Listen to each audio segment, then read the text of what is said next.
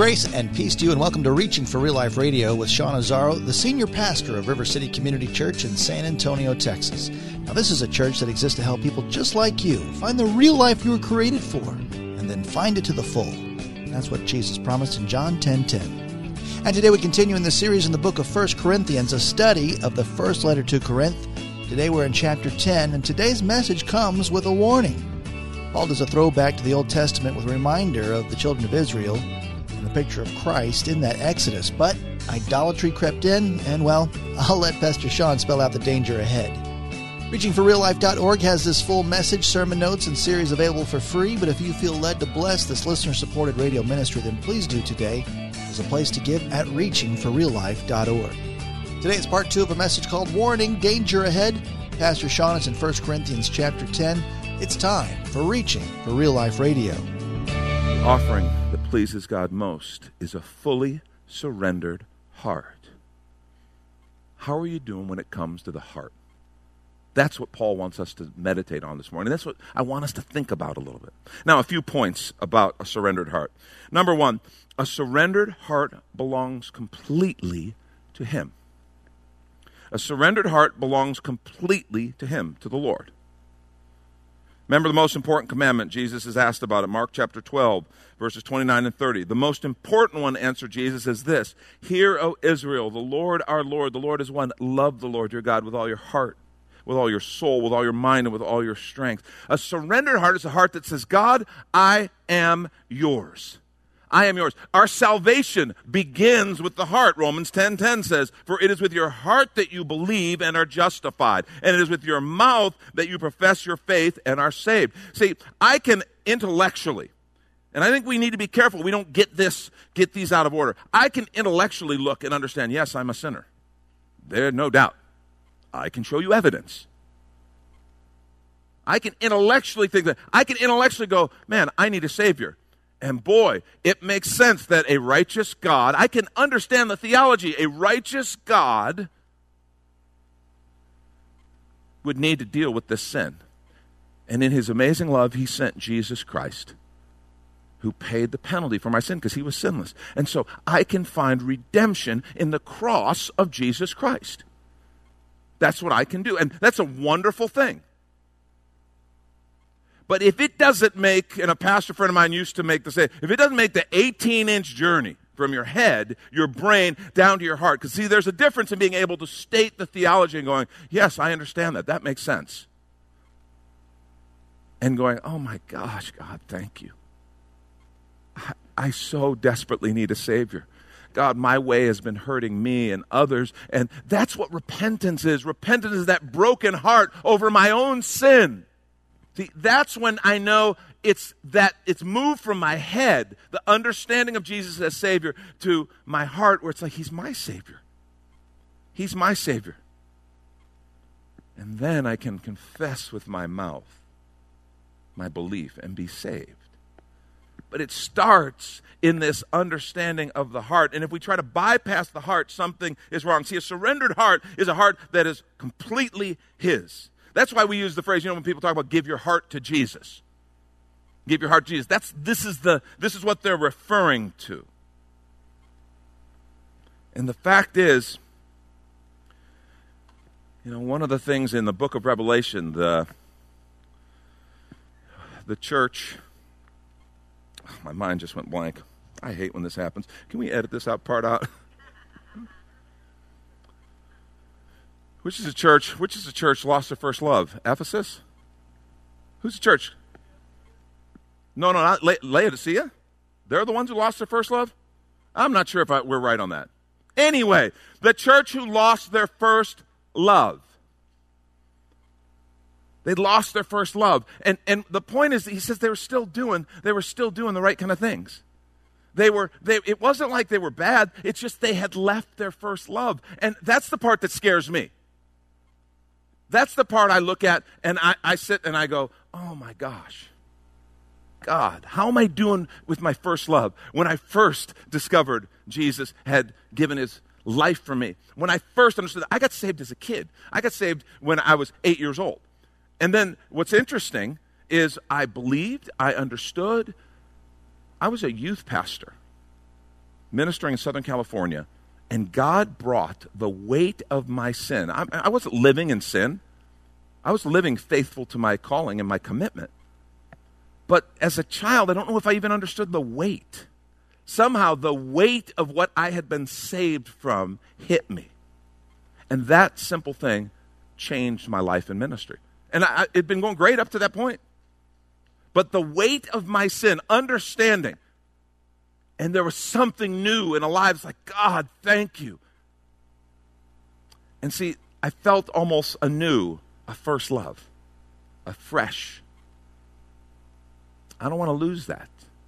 See, a surrendered heart is a heart that is completely His. That's what a surrendered heart is.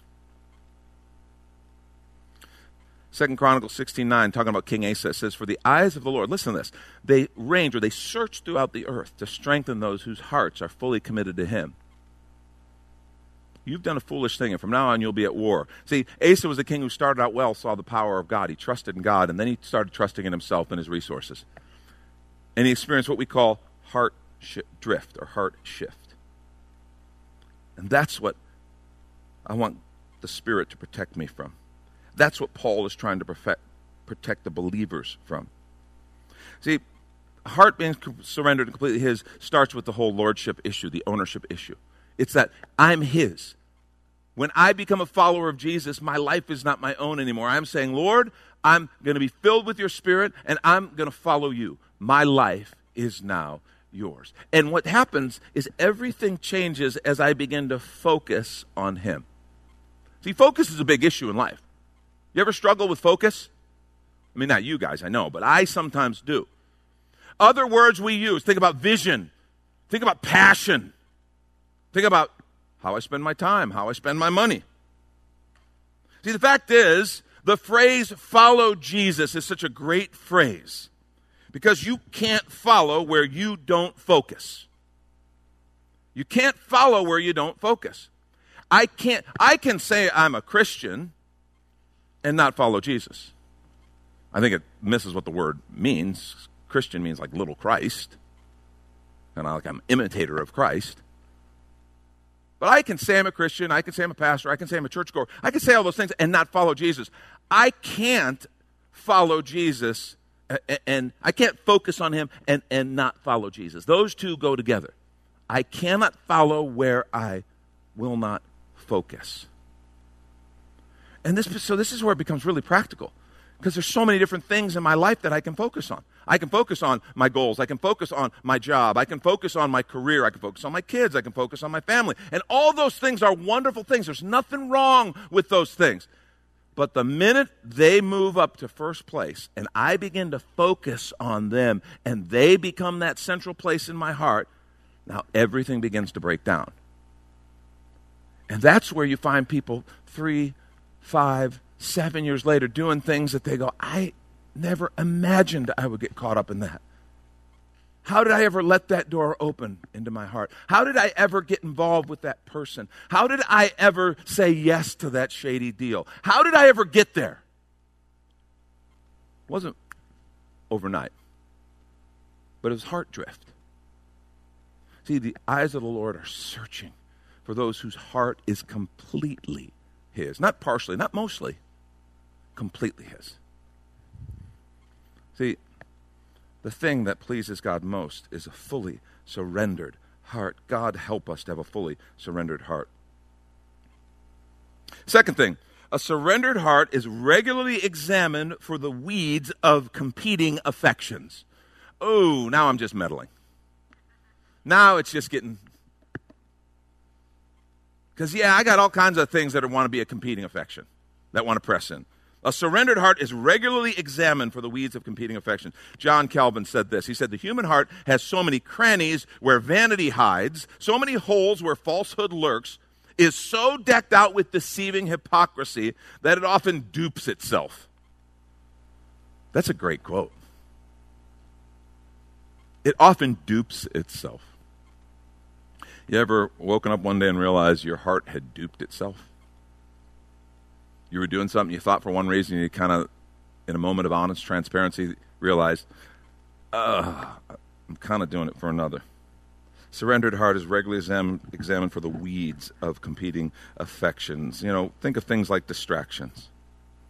In the parable of the sower, Jesus in Luke chapter uh, 8, verse 14, remember he tells about the different soils.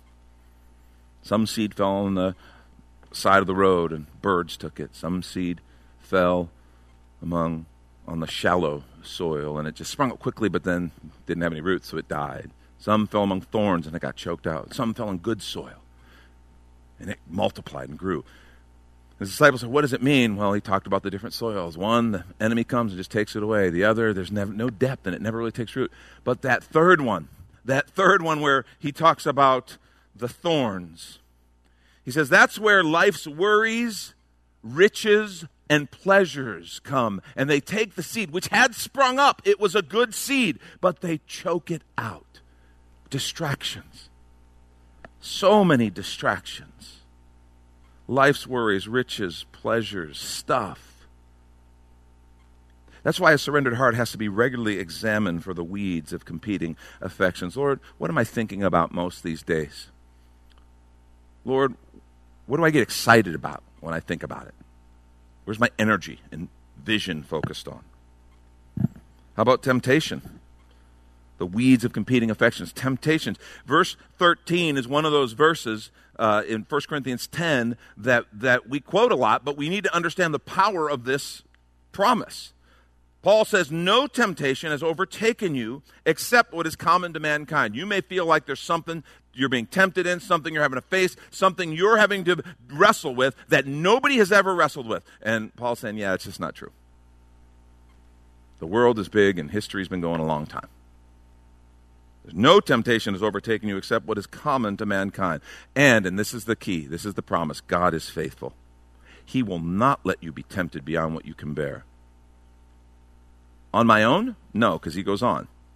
But when you are tempted, he will also provide a way out so that you can endure it. He will provide a way out. See, one of the things is when we're tempted, we don't look for the way out. temptation, when it's temptation in the beginning, feels good. That's why it's tempting. It's what it means. Ooh, that's tempting. That means it's something I, it's, I, I like it. I, it's crazy to me how many times something that is temptation that we know the other side of that is not good. But oh, the temptation. See, instead of going through that and just trying to muscle it up and figure it out and kind of, well, I'll do a little bit. I'll do it in moderation. I'll, instead of that, we ought to be going, Lord, where's the way of escape? And by the way, just saying the word Lord is the beginning of the way of escape. The minute you say that, like you're being tempted to buy that, watch that, try that, say that, whatever it is, you're being tempted. The minute you stop kind of wrestling with your you know? Sorry. We watched Lord of the Rings again recently, The Fellowship of the Rings. It was great. and let's take a quick minute to remind you you're listening to Reaching for Real Life Radio with Pastor Sean Azzaro, a listener supported ministry of River City Community Church, in this message called Warning Danger Ahead. It's in a series on unity called One, which is available right now on the sermon page at reachingforreallife.org. And while you're there, if you've been blessed by this teaching, this series, your gift of any amount helps this radio ministry continue to help others just like you. Just find the donate tab at reachingforreallife.org. And in fact, your gift of any amount will get you the latest book from Pastor Sean Azzaro. 302 Books, a division of Salem Media Group, presents A Pilgrim's Guide to the Spirit Filled Life Rediscovering the Gift of the Spirit, authored by Sean Azzaro, pastor of River City Community Church in San Antonio, Texas. Growing up in and around Pentecostal churches, I really learned to appreciate the role of the Spirit in the life of the believer. But I also saw what I considered to be imbalance and excess in some of our churches when it came to how we taught about the infilling. Now available at Amazon.com, Sean Azzaro shares his most requested teaching and radio broadcast podcast series in a devotional form, encouraging you to embrace the spirit filled life. I wrote in a devotional style to encourage readers to examine the scripture with fresh eyes and make room for the Lord to speak about the role of the Spirit in our lives. The goal of the whole book is to simply make you hungry for more of the Spirit. Order your copy of A Pilgrim's Guide to the Spirit Filled Life by Sean Azzaro today at Amazon or reachingforreallife.org. And now the conclusion to the message. Warning, danger ahead. This is Reaching for Real Life Radio. The minute you stop being Gollum, okay, with your temptation, and you stop and say, Lord, where's that way of escape? You, will find actually He's the way of escape. He's the way of escape. And that is a powerful thing. That is a powerful thing when you stop and realize the minute you turn to Him, the minute you say, God, I want to be free, I don't want to go there, and you turn to Him, it's like a new power, a new clarity. It's almost like you wake up, kind of like Gollum. You wake up from that, that state and go, oh my gosh. The thing that pleases God most is a fully surrendered heart. Psalm 51, verse 10. Remember, we read the earlier parts. Then in verse 10, David prayed this prayer after he said, This isn't what you desire, God. This isn't what, but what you do desire is a broken and contrite heart, a broken spirit. Psalm 51:10, he said, Create in me a pure heart, O God, and renew a steadfast spirit within me. That's a great prayer for like every day. What a cleansing prayer. What a focusing prayer. Create in me a pure heart, O God, and renew a steadfast spirit in me. Because I know the thing that pleases you most is a fully surrendered heart. Last thing a surrendered heart fully embraces his heart for people now, turn back to 1 Corinthians 10, verse 23. We're going to read the latter part of the chapter. Paul had gone back to this discussion about meat sacrificed to idols, talked a little bit about that, but he really hones in 1 Corinthians 10, 23 and 33. And you kind of get to see where he's going with this whole thing. You kind of see where he moved. And he says this phrase He says, I have the right to do anything. Another translation says, All things are lawful. But you say, Not everything is beneficial. I have the right to do anything, but not everything is constructive. No one should seek their own good, but the good of others. See, that's where he's going with this thing. No one should seek their own good, but the good of others.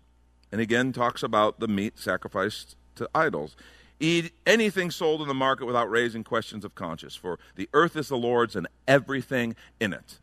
Idols don't get anything because idols aren't real. That's what he's really saying. But he says, if an unbeliever invites you to a meal and you want to go, eat whatever's put before you without raising questions of conscience. But if someone says to you, this has been offered in sacrifice, in other words, to a, an idol, to a pagan god, he says, then do not eat it, both for the sake of the one who told you and for the sake of conscience. And look what he says. I'm not referring to the other person's conscience. Uh, oh, I am referring to the other person's conscience, not yours. For why is my freedom being judged by another's conscience? That's such a great phrase. If I take part in the meal with thankfulness, why am I denounced because of something I thank for God? But look at now, he brings the whole point home. So whether you eat or drink, whatever you do, do it all for the glory of God. Do not cause anyone to stumble, whether Jews, Greeks, or the church of God. Even as I try to please everyone in every way, for I am not seeking my own good look, but the good of many, so that they may be saved. See, there's more at stake than just our salvation. There's more at stake than just our well being. There's more at stake than just our comfort. He says, I do all things for the glory of God. And what he's talking about is if you abstain because someone else has said, This is meat sacrificed to idol, and it's a test for you, and it's about them, he says, Then don't. Then just, I'll pass. Thank you. And he says, Not because there's anything wrong with that, but it's not about me, it's about them. It's about them. And he says, Do everything for the glory of God. And then he goes on and he says, I'll do whatever it takes that some may come to salvation. That's the whole thing. It all comes back. First, God and his heart, then this mission. This mission of reaching people. We talk about the great commandment love God with everything you got, heart, soul, mind, and strength. And then the great commission go and make disciples of all nations. See, if you have God's heart, a surrendered heart fully to Him, is always going to come back to this place. Yes, it's going to be holy in worship. Yes, it's going to be righteous in following Jesus, but it's also going to become evangelistic in this reaching of people who aren't here yet. It's never going to be satisfied. We're pure, we're doing good. Whole world, they can go to hell. Because, see, that's actually what happens if we die apart from Him. And you can't have a heart that is fully surrendered to Him without Him coming and saying, Hey, wait a minute, who's around you who needs to know that I love them, that I gave my life for them, that I am for them? I don't want to take from them. Anything I want to take from them is stuff that's killing them. I want to give to them what they were created for. I want to give them their destiny. I want them to experience all they were created for because I'm their father. I love them. That's the gospel. A surrendered heart will always come back around to a life of mission. Remember, the first commandment was love God with everything you got. The second was, Jesus said, Mark 12 31, love your neighbor as yourself. There's no commandment greater than these. I, I want to say to you, and you might be like, well, God, Sean, that's great for you. You called to the ministry and all. That's fine. Whatever. Just know wherever you are, wherever you go, wherever you work, wherever you live, God is working there. Just join Him. Just join Him. You're like, you don't know where I work. God ain't anywhere around that place. If there are people there, God's working. If, if you're there, God's working. wherever you go, wherever you work, wherever you live, whatever you do, God is working there. It really, the, a missional life is simply saying, God, what are you doing here? I want to join. And all of a sudden you're talking to someone and you just begin encouraging them. And it might be as simple as encouraging them in some, something they're wrestling with at work. And just encouraging them.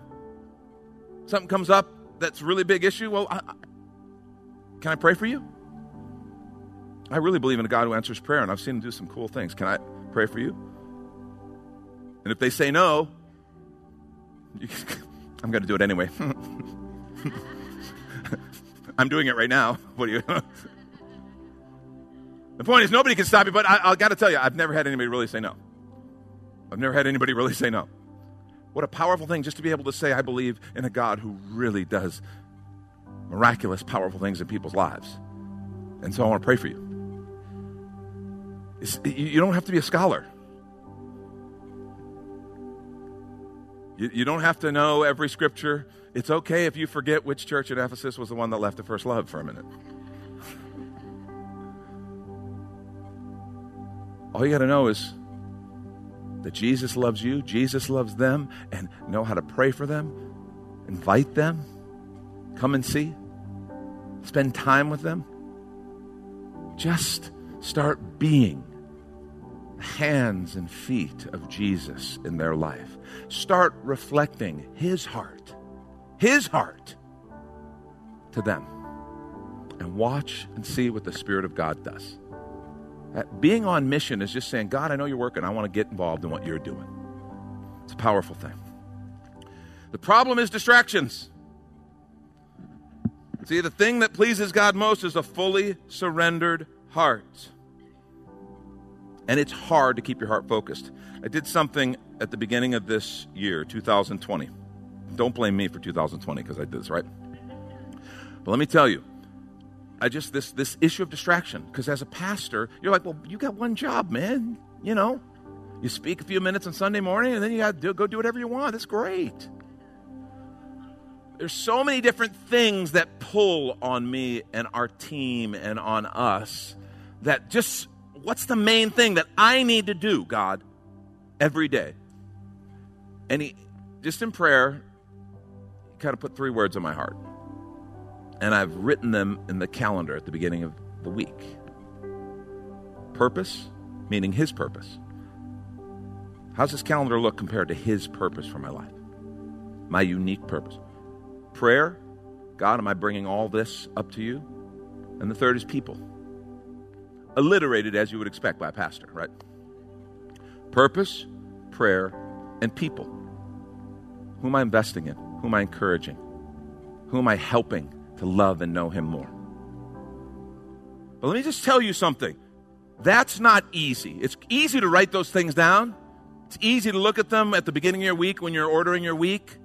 It's really hard to keep them central because there's other P words that come up.